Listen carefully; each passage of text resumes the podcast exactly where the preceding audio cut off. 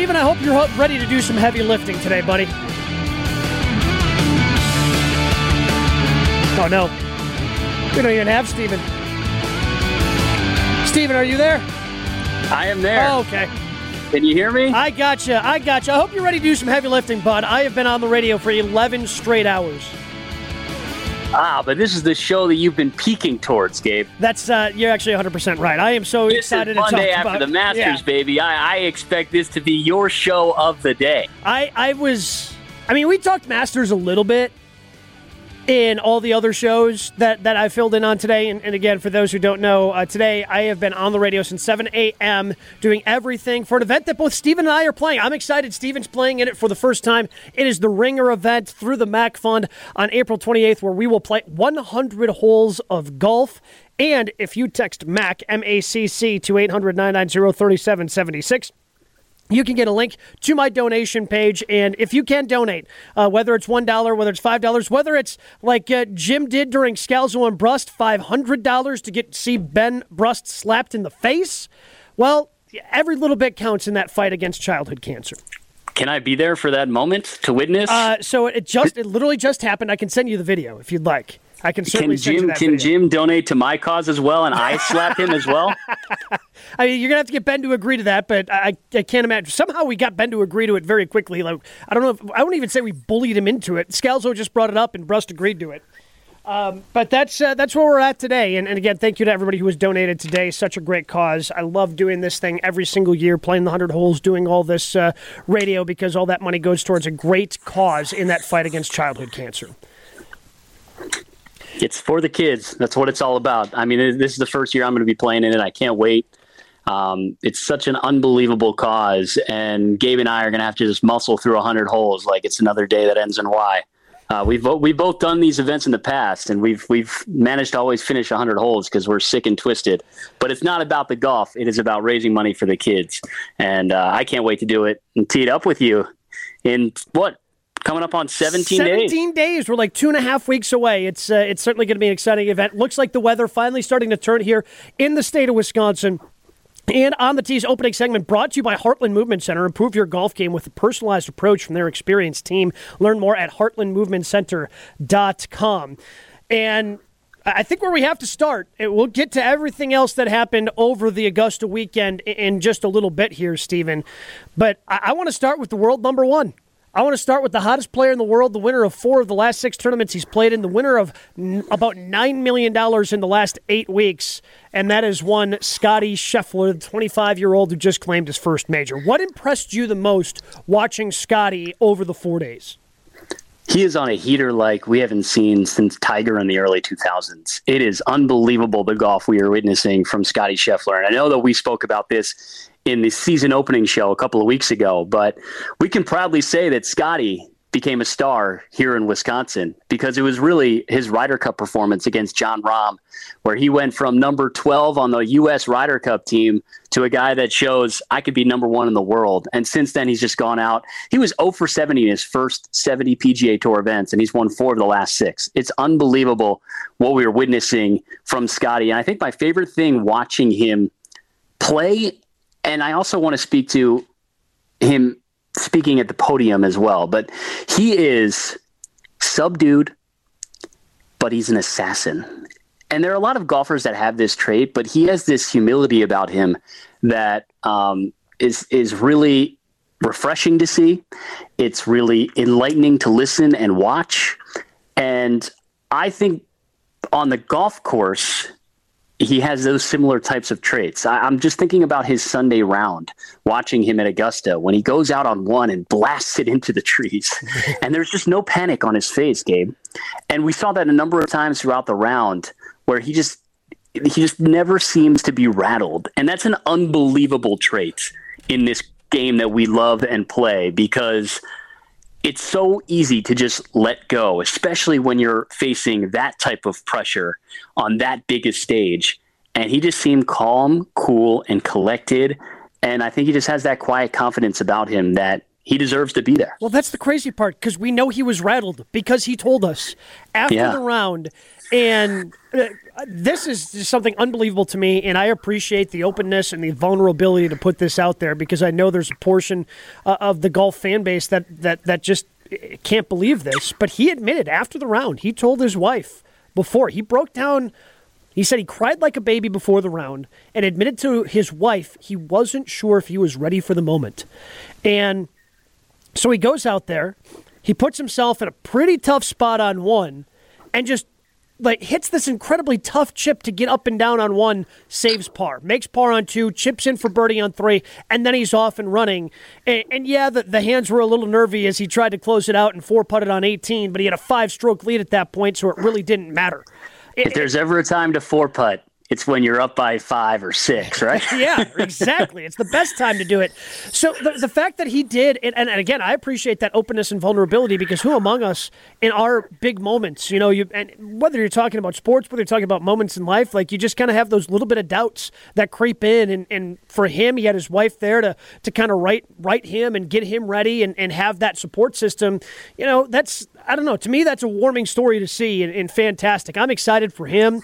Um, again, just as he just continues to grow and boom into golf superstardom.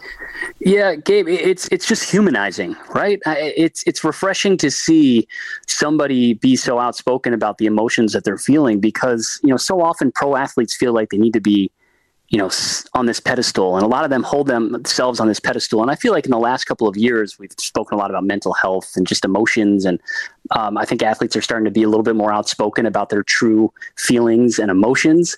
Um, but listening to him deliver that quote about his wife, I mean, most of us fear failure, right? But yeah. he was he was fearing success. And when you step back and think about it, like he was afraid of what his life was going to look like beyond being a Masters champion and what was going to come with it. And I don't, I, I, I read into that quote and I listen to that soundbite. I think more about the I'm not ready for being in the spotlight. Um, I don't think he ever felt like he wasn't a good enough golfer because when I've listened to Scotty and read stuff about Scotty in the past and remember, you know, him up at the Ryder Cup, like the golf is his safe space. That's the place where he feels the most at home and the most confident. Um, I just think that he had a moment with his wife where he wondered, what is next for me? And if I win this tournament today, where does that take us? And um, it, it, was a moment of vulnerability that I, I I just think is is really special that he was willing to share that with us because I think a lot of people can relate to not just the fear of failure but the fear of success as well. Yeah, and uh, I had so much fun watching him, and it's funny just because with his swing and the way it is, it's it's not a pretty golf swing. You know, it's it's not. No one's going to confuse his swing with Adam Scott or Louis Oosthuizen, one of these ones that you can. Oh man, that just looks so pretty, and because he's doing weird things. But I think that's what kind of makes him relatable too. Like if, if he's trying to turn the ball over, he's got to throw his hands so far and exaggerate so far over the top as he's trying to sling a draw around the corner on on number ten. You know, to get it down in that speed slot to get as much distance as he can. It's I don't know. It's a brand of golf that he may not have you know the facial expressions, and he was kind of stone cold, especially after he chipped in on three. Like he had zero reaction versus uh, you looked at Rory's reaction, like not even a fist pump, like nothing from yeah. Scotty after he chipped in. But I mean, he's uh, to me, he's a lot of fun to watch. He's got a lot of um, he's he's got a lot of things that he can do with the golf ball in terms of manipulating it, and he is not.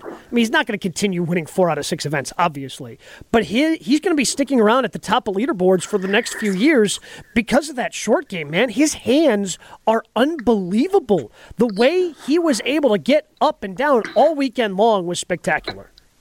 And the thing about Scotty is he's winning at a rate that he is, you know, jumping obviously to the top of the, the world golf rankings, but he's been quietly lurking in the meadows for the last year and a half. He's 36 under par in majors since the beginning of 2020. That's seven strokes better than any other player in that span. The Masters was his seventh straight top 20 finish in the majors, fourth straight top 10. So this didn't happen by accident. This is not just like 2022. Who is this guy? I mean, we saw it on the Ryder Cup, but he's been lurking, and now we wonder where can he go from here because it's so hard to win majors. But I think we're seeing a star on the rise that that could win a couple, no question, and maybe even this year, similar to what we saw from Brooks Koepka when Erin Hills was his stage in 2017, the first of his four majors in the next calendar year. So you know the the sky's the limit for Scotty. I think it's great that you brought up that that Brooks Koepka U.S. Open because my initial memory of that was there were a lot of people, and I'm sure you knew who Brooks Koepka was because, like you, like me, you know, we're golf nerds.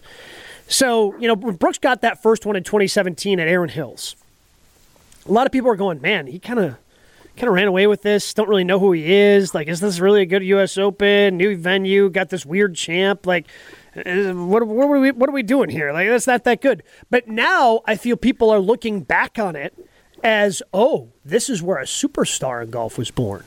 You know, where because of what Brooks did, winning three majors after the U.S. Open in 2017 to get to four as quickly as he did, winning the next U.S. Open and winning the PGA and winning a back to back PGA and, and, just collecting the majors as quickly as he did, people now look more fondly, at least here in the state of Wisconsin, they look more fondly back at that 2017 Master, excuse me, U.S. Open.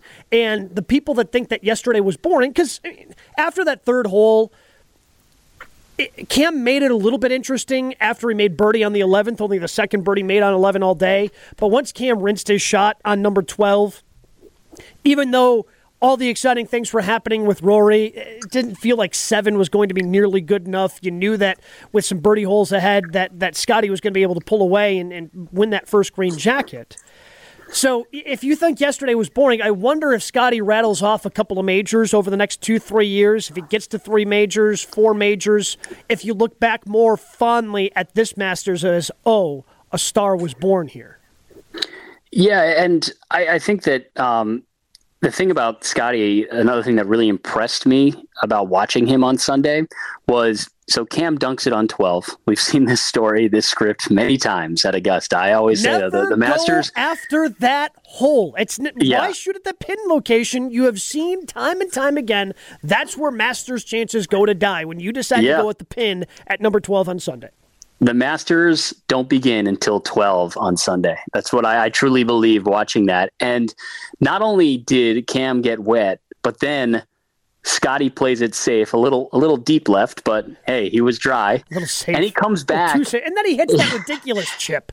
Yeah, and then he comes back and he birdies 13 14. Like like I mean it, it, it's just an unbelievable focus for him in that moment to know I can run away with it. So let's just put our foot on the gas pedal. And then what Rory did for his unbelievable Sunday. Are, are we talking enough about what Rory did on Sunday? Uh, we'll get to Rory in, in, just a little bit because he is another one of those really interesting cases where he has, much like Justin Thomas, gotten in his own way too often in the opening round of major championships and then just does something outrageous yeah. and outlandish. And yesterday might have been the biggest case of something outrageous and outlandish.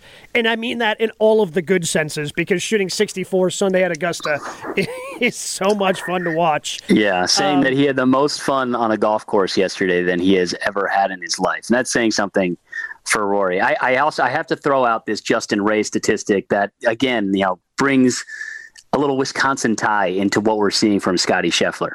The last player to win four times in six PGA Tour starts was Jason Day in 2015, and his run also included his first major, and that was the PGA that he won at Whistling Straits. So that's the type of heater. I mean, and Jason Day also got to world number one, which is outrageous to think about because Jordan Spieth also won four times that year, including two majors earlier that calendar year.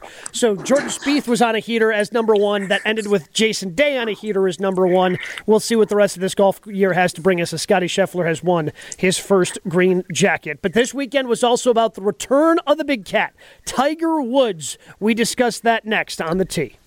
The opening segment was brought to you by Heartland Movement Center. Improve your golf game with a personalized approach from their experienced team. Learn more at heartlandmovementcenter.com. On the tee with Gabe and Steven continues next on 94.5 ESPN. You're listening to On the Tee with Gabe Neitzel and Stephen Watson on 94.5 ESPN. Presented by Annex Wealth Management and Fairways of Woodside. Scotty Scheffler is your Masters champ. Under par. Scotty Scheffler, your Masters champ. But it was the return of Tiger Woods. Last Monday, we were pretty confident he was going to play. He did play, he made the cut. Then he got a little tired, but we discuss it all right now. And it's all about the drive, courtesy of our friends at Ewald Automotive. Sometimes it's all about the drive. But off the tee, it's all about the drive.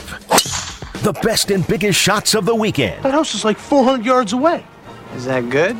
That's unbelievable. It's all about the drive on On the Tee is brought to you by Ewald Automotive. Shop the Ewald Automotive Group, home of the 20 year, 200,000 mile limited warranty on all new vehicles. Visit any of their eight locations today, in store or online at ewaldautomotive.com. Ewald Automotive, we make it easy. I just want everybody to understand how much restraint it took not to leave the show with Tiger. Because Stephen and I are as big of Tiger Woods fans as you will ever see. But, I mean, we had to lead with the Masters champ and then go to Tiger Woods' first competitive round of golf since November of 2020. His first competitive round since that horrific accident in which he almost lost his leg. And Stephen, what was your overall impression of Tiger watching him for four days? That he's one of one. It's unbelievable what we saw from Tiger Woods. I don't care about his final score. I don't care about, you know, his poor play on Saturday and Sunday. What he did to get there, to perform, to make the cut, when some of the best golfers in the world were unable to do so. He's made 22 straight cuts at Augusta. And this was maybe his his most impressive Augusta performance to date. I mean, that, that's crazy to say out loud because 97 was um, you know, historic, but for what he had to go through to prepare for this tournament, for how little true preparation of professional golf um, leading into this event, and for him to go one under on the first day and make the cut and continue to satisfy us as golf fans for another unbelievable Masters. Uh, this was enjoyable in a different way from 2019 for me, Gabe, because that was his true return. Um, this was just another chapter in the unbelievable Tiger Woods phenomenon that makes him truly one of one. So I got worried I did not watch. I mean, I watched every shot he hit over the weekend, but I didn't watch those as intently or as nervously as I did in round two because I just really wanted him to make the cut. That's what I wanted. I wanted Tiger Woods to make the cut. And he's sitting there at one under par, one of just a handful of guys, 19 guys in a 90 person field that was under par after round one and then he bogeys four out of his first five holes. Now he's sitting at plus three, and it's not looking good. Cut line's probably going to be a plus four, but it seemed like he found something on on a wedge shot and an approach into five when he had to punch out of trouble and then hit that wedge shot. He didn't make the putt. That led to bogey, but it seemed like he found something in his golf swing because he would then birdie two of the next five holes you know, kind of right the ship a little bit, give up a couple of sloppy bogeys, 11 and 12, but then birdie back to back holes once again on 13 14, and then safely make the cut. We th- There's something still in there. It's still there. And I'm excited that he played all four days because I think that's just going to give him more information on what he needs to do at this place in the future. It's going to give him more information at what he has to do for four rounds to play better golf at St. Andrews. I don't know if we see him before St. Andrews, but just to have the big cat back, I'm excited. The second thing that I took away from the weekend, he's excited to be back as well. I Yeah. don't know if it, it, it- clearly his perspective has changed over the years, but I, I just don't think we see Tiger Woods five years ago, and un- understandably because this is all because you know he was in that horrific single car wreck, and he shot 13 over par at Augusta, 13 over par big smile like the one of the biggest smiles I've ever seen him have as he was walking towards that scoring tent. And for a moment his leg didn't hurt. By the time he got to the scoring tent that leg hurt again and he was limping on it pretty bad. But just the excitement and joy that he got from being able to compete at one of the best places in golf over 4 days to me was awesome. And I think it's also important to talk about the fan in here as well. Um, I, I think that his enjoyment and love for the game is is evident in how he speaks about the game. The fact that he's giving more to us as media and fans about his love for the game and how he approaches the game, because he was very closed for a lot of his career because he was so competitive. But he's starting to realize that we're hungry for it. Uh, but I, I I also think that the scenes at Augusta during the practice rounds that looked like a Sunday at the Masters, I think also ignite that fire in him even more than what he had coming in. Because he he has said many times that he's comfortable with 82 and he feels fine about 15 of course he wants more but that he's satisfied. And he knows that he doesn't necessarily need to win anymore. But as you mentioned, Gabe, he wants to. and he knows that us as golf fans want him to. And I think that this week will have a huge springboard effect for him moving forward and rec- recognizing that he still is the needle and that we still crave whatever we can get out of him. And that's going to give him something to shoot for and to challenge himself and he understood the pain threshold that he could get to this weekend because he was not comfortable for a lot of those rounds. It was very evident he was in pain, but he muscled through because he's competitive. But I think he also recognizes that it's bigger than him, and I think he'll pick and choose his events moving forward. Um, When you know, do you think told when do you think we see him again? it's hard because I I- I think Southern Hills is going to be a little too soon. Um, and you know he has won there before. Uh, it's only 37 days away from the PGA Championship, and I, I think we will 100% see him at St Andrews. He he said that. Yeah, he already Sky committed Sports. to that. He, we, we got we are going to hold him to it. Yeah, I I think I think I don't see him playing Southern Hills. I think that he really is going to spend some time focusing on getting his leg right and also getting his game right. Now that he understands the pain threshold he can get to because he's never going to be fully healed, but I think he understands what the worst feels like in his ankle and I think we see him next at St. Andrews. It's it's just the proper stage for him to have another tiger like celebration.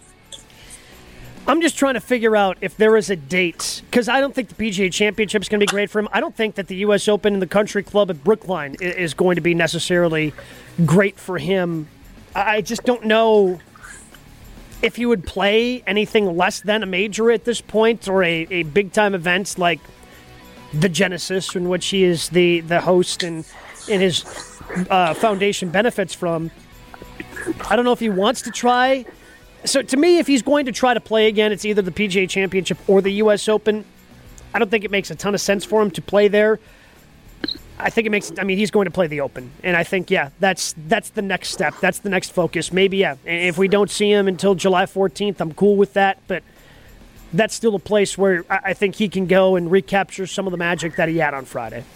But we're also talking about one of the most uber competitive athletes of all time. He could play in all three, right? Yeah. I mean, this this is just who Tiger is. Well, because And- two weeks before the match, before we knew he took that trip with Charlie and JT, the week before Augusta, if you'd have told me two weeks before the match, like I didn't think he was playing two weeks before the Masters.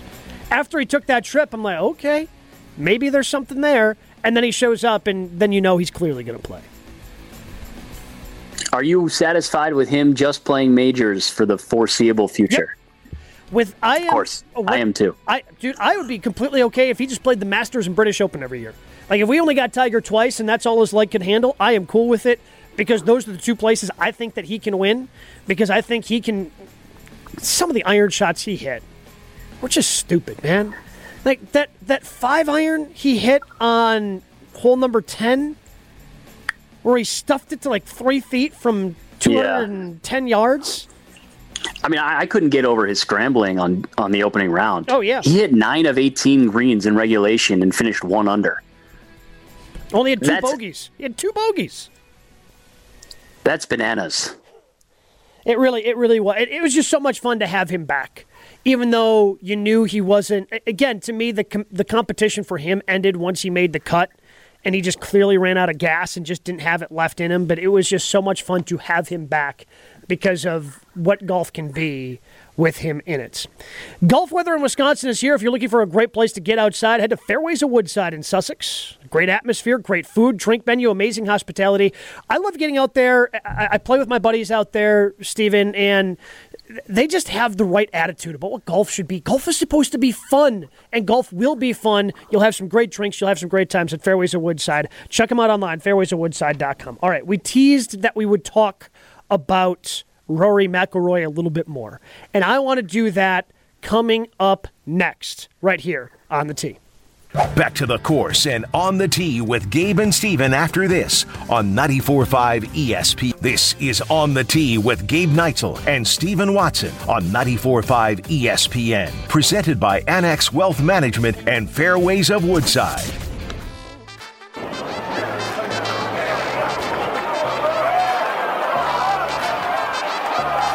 Anything's possible.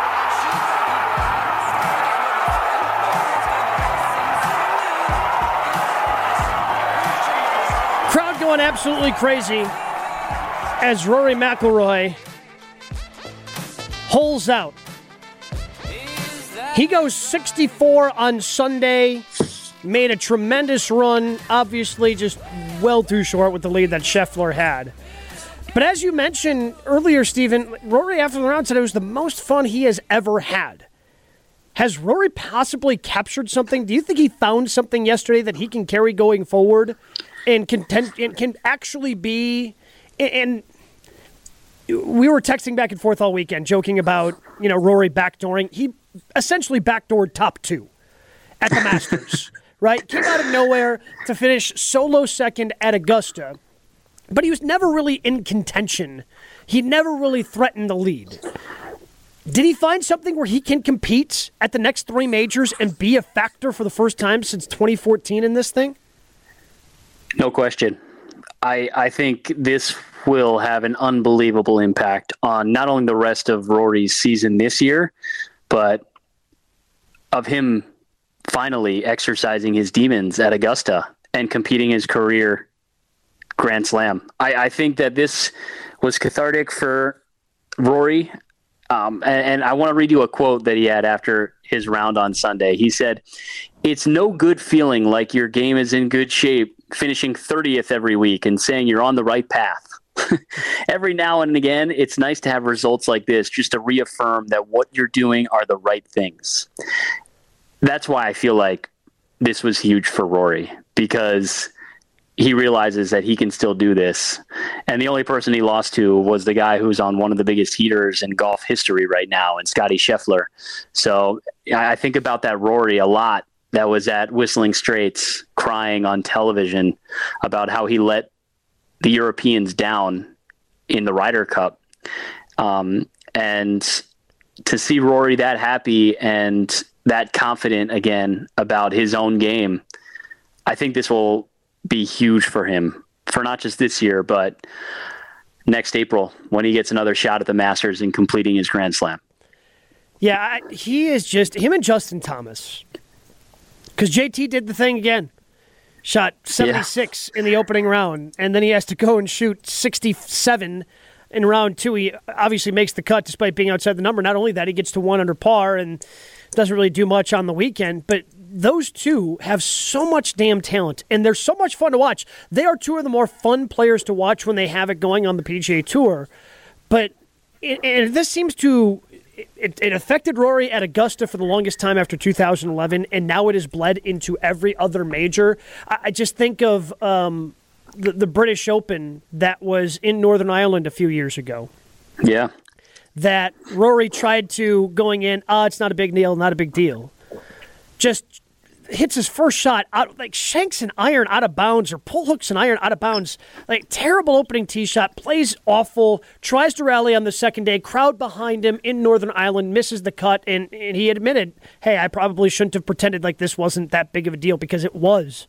And, it, you know, he, he just hasn't found a way to get out of his own way in the early rounds. So when he shoots a 64 in the final round, it actually can mean something and he can threaten the lead. If him and JT can figure that opening round out, I mean, these guys should be have should be in the conversation more than they've been over the last four or five years. Rory McIlroy was one over after the opening round of the Masters. He's now 35 over par in the first round of majors since the beginning of 2015 and that's coming off of, of course, winning his last major in 2014. The rest of his tournament, he's 68 under par. That's over 100 strokes difference from that first round to his final three in what he in in majors that he's competing for. So just, I mean, it it it seems crazy, but is it just as simple as go out there and play better on day one? it's a crazy game, but I mean that that that stat is staggering. It's yeah. over 100 stroke difference from the opening round to his final three in majors. Yeah, it's it's unbelievable. And again, I, th- I think if those two can really get it going, it's just going to make these majors that much more fun to watch. And eh, we have a lot of players playing really well, I think, right now on the PGA Tour. Cam Smith looks really, you know, charged like he's going to win a major sooner rather than later. I mean, unfortunately, somebody like Justin Spieth, or excuse me, Jordan Spieth has been playing his best golf this year, and he ended up missing the cut. But there are a lot of players that are playing really well right now that I think are going to factor into the next three majors, and I, for one, am incredibly excited to watch it. And uh, we could have um, many shows discussing this topic about the future of golf and can it survive without Tiger. And we talked about it a little bit last week and whether golf will survive and just be okay with being a niche sport without Tiger. But it is now a reality that we are only going to get treated to Tiger for a handful of events every year moving forward. So having guys like Rory and JT and Spieth, that's the next wave. And that wave has been there for a decade.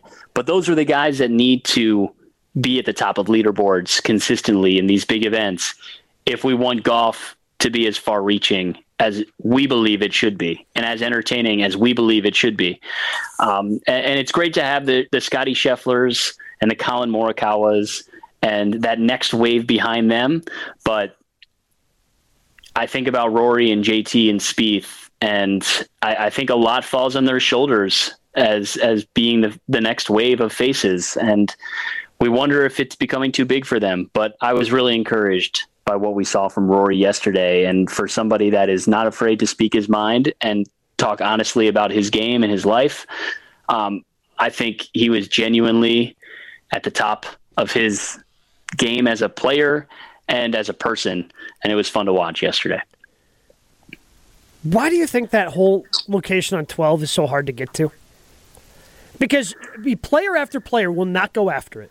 They'll just hit it in the whole 12, the par three. Everybody just hits it. They try to hit it. You hear them talk about it over the middle of the front bunker. Land it. You're 25, 30 feet away. Hopefully, two putt, move on to 13. So, why is that pin so hard to get after? And why did Cam Smith go for it yesterday? He probably felt like he had he had to make two. Um, but he didn't. But, like there are so no, many gettable holes ahead of you. Make your three there and try to put some pressure on the rest of the way. It, it, just, it, I don't understand how we continuously see people go for the pin and then put it in the water on that hole. It's, I mean, there, there's wind swirling there that we'll never understand because we'll probably never play it. um, but I, yeah, I, I just, I feel like, you know, it, it is a hole that rewards the safe players. And if you get too greedy, your round will end there, and that's what happened with Cam. But but Scotty was just on such a different level yesterday that you know, after he made that birdie on three, you know, where Cam Cam came out hot in that final round, and he got it within one.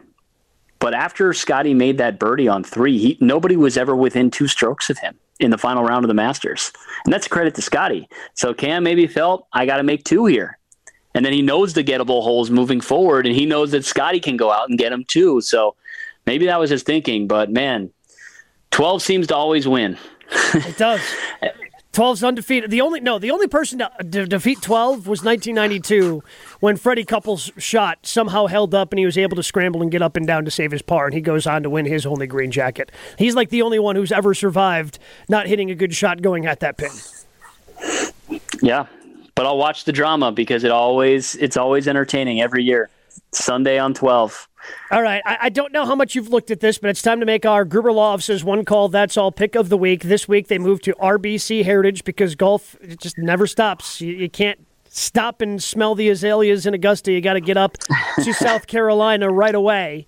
So, who are you taking this week in the RBC Heritage at Harbour Town and Golf Links in Hilton's Head, South Carolina? I've I've been fortunate to play this course, so I actually always look forward to this one because it's really fun to be able to watch the pros play a course that you shot 100 at. Um, I Stewart Cink won at 19 under. That was a historic win last year. I don't think Stewart Cink is going to defend his title. Um, I I really like a guy to win his first PGA Tour event who's been knocking on the door. Uh, one of the true young, young upcoming stars, maybe in that third wave I was talking about before. I like Matt Fitzpatrick Ooh. to win his first PGA Tour event as my Gruber Law office is one call that's all pick. His best result of his career came at Harbour Town, and that was T4 last year at Heritage. Uh, he is top 20s in seven of his last eight events, and he finished 14th at the Masters. I think Matt Fitzpatrick is a guy who's knocking on the door. You know, he played on the Europe Ryder Cup team. I think this is a guy who is, is deserving of winning his first, and I think it's going to come at Harbour Town. What about you? Uh, I am going with somebody who I was impressed with over the weekend finished T3. I think he's playing really well, and I think he's going to factor in a couple of tournaments just because he has the game to do so. I am taking Shane Lowry. He was tied for third in 2019 here, tied for ninth last year at Harbour Town. Seems like he's played here well in the past. It seems like he's playing well coming in, so I like Shane Lowry this week at RBC Heritage. I love it. I love it. Don't sleep all those South Carolina guys. You know they have oh, that, yeah. that course advantage, but um, I, I, I like your pick there. I could see that happening. Annex Wealth Management is a proud sponsor of On the Tee. It's time to know the difference. Annex Wealth Management provides investment, retirement, tax, and estate planning as a local fee only fiduciary. It's time to put things in order. AnnexWealth.com. Click on the Get Started button. Which course in Wisconsin is the best for major championships? We dive into that question as we do a course review coming up next. No ifs, ands, or puts. There's more on the tee with Gabe and Steven coming up on 94.5 ESPN. For it's on the tee with Gabe Neitzel and Stephen Watson on 94.5 ESPN. Presented by Annex Wealth Management and Fairways of Woodside.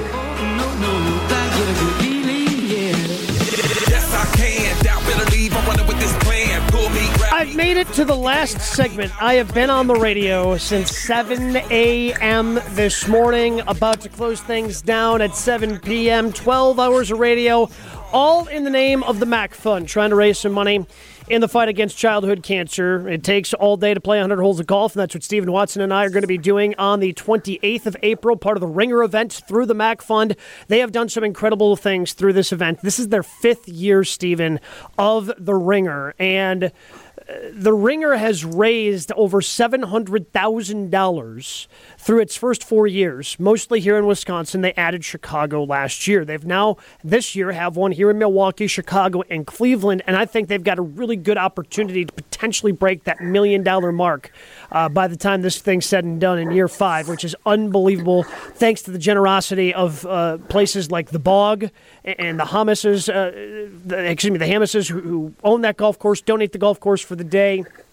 I'm looking forward to it, but mostly um, I'm looking forward to potentially breaking that million dollar mark uh, when we all get together on the 28th.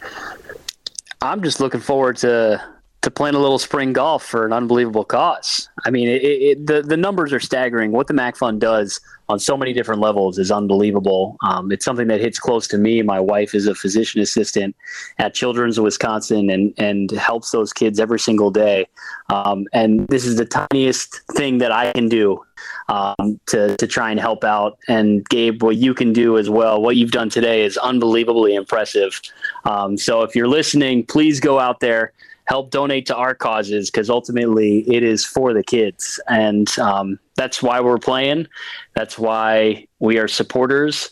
And that's why we will continue to be supporters moving forward because um, it's just an unbelievable, unbelievable organization that's done so much to help so many people. Uh, you can text MACC MAC to 800 990 3776. A donation link will be sent to you if you can indeed donate. Thank you to everybody who has donated throughout the course of the day. But we do have one more final segment to get through here on the tee as we review a great course in the state of Wisconsin. Fescue, hole placement, dog legs, hazards. What don't you want to know about Wisconsin's variety of golf courses? It's time for On the Tee to give you a course review.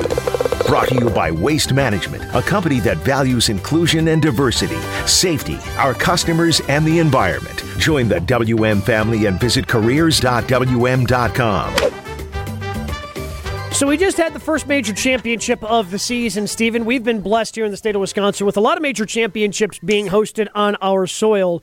So my question to you is what course in Wisconsin has been the best course for major championships? So we've got choices like Erin Hills, the 2017 U.S. Open, three PGAs and a Ryder Cup at, at Whistling Straits, but also on the Kohler property. We had two U.S. Women op- Women's Opens on the original championship 18 at Black Wolf Run. We have a U.S. Women's Open coming to Erin Hills as well.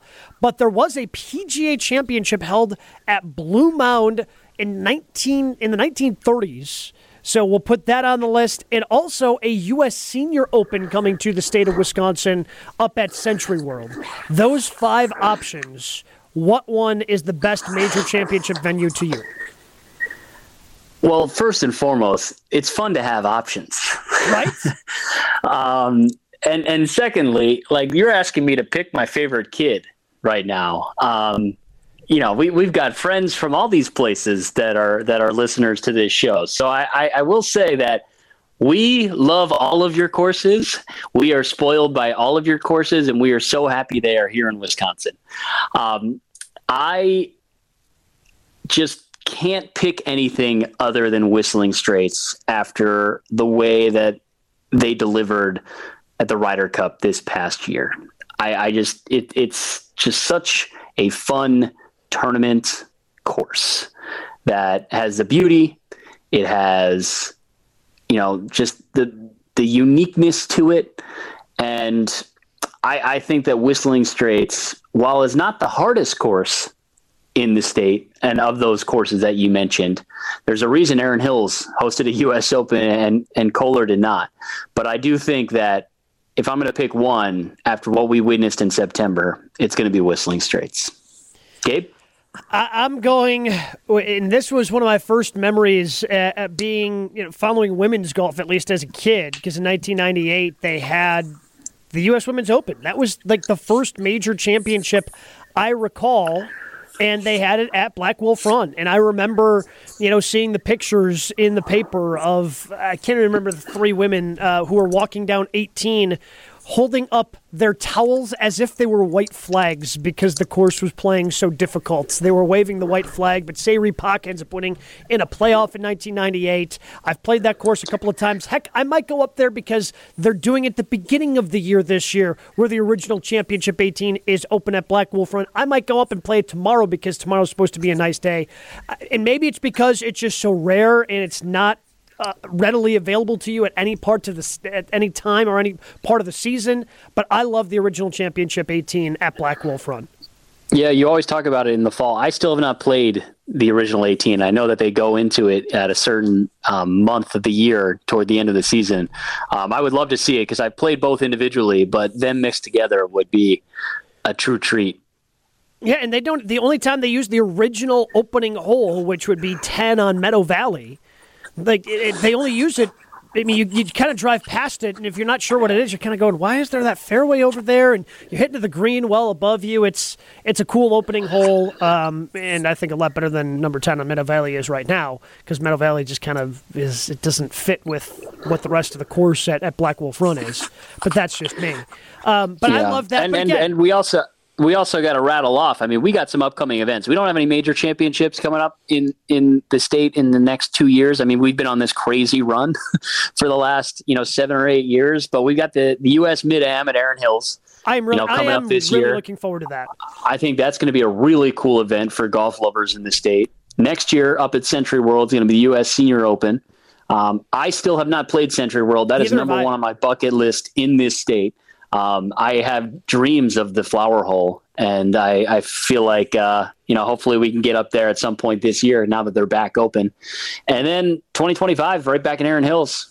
You know, we, we got the women's open. So there's another, there a lot of great opportunities. Uh, we might have to wait 40 years for a Ryder Cup again, but I, I think we will get one again in the state of Wisconsin. It's just booked out so far, but we're lucky to have options and they're, i- it's really, we're so spoiled here. And even as, as players, but also as spectators. I want to say thank you to you, Stephen. Uh, thank you to everybody who donated today. Uh, thanks to ESPN Milwaukee and, and the, the management group for letting me do this and, and fulfill this this crazy, stupid thing that I do every year of hosting shows all day long. So thanks to all the shows as well for letting me join. If you'd like to donate to the MACC Fund, you still can. The, uh, the donation page will be open until the event on the 28th. Just text MAC, M-A-C-C, to 800-990-3776. You get a donation link sent directly to your phone. We're Gabe, still- I'm going to give you. I'm going to give you a, a true golf clap. Uh, I would I would hug you in person right now, but I had to come do some investigative uh, reporting on Austin, Texas, where Scotty Scheffler, you know, played at UT, you know, to to go on this hot streak. So I'm here on a family vacation in Austin. They're very excited for Scotty Scheffler, but I'm really excited for you getting through this marathon day. Um, unbelievable feat that you have accomplished today, as as somebody that has a little bit of experience in radio, more TV. What you have done today is unbelievable. Did you take a bathroom break? Like what what what, what's your deal? Like you've gone you've been 12 hours on the radio. Yeah, 12 How's your, How hours. are your vocal cords Yeah, feeling? Vocal cords are fine. a couple of bathroom breaks where I, you know, ran and and because a lot of water was consumed throughout the course of the day. Big thanks to Palermo's as well. Palermo's Pizza powered me through today uh, with a breakfast pizza, lunch pizza, and had a little dinner pizza with scalzo and brust as well. So thank you to Palermo's for powering me through. Uh, I actually feel great. I, I'm probably going to go home and crash watching a little Monday Night Raw because I got to get ready for GKW on Thursday night. But uh, I'm I am really I'm, I'm exhausted, but it's like one of those good tired because I, I think we did some good, and, and the, the listeners and fans of ESP Milwaukee did some good for the MACC Fund today. Well done, my friend. Proud of you. This has been on the tee.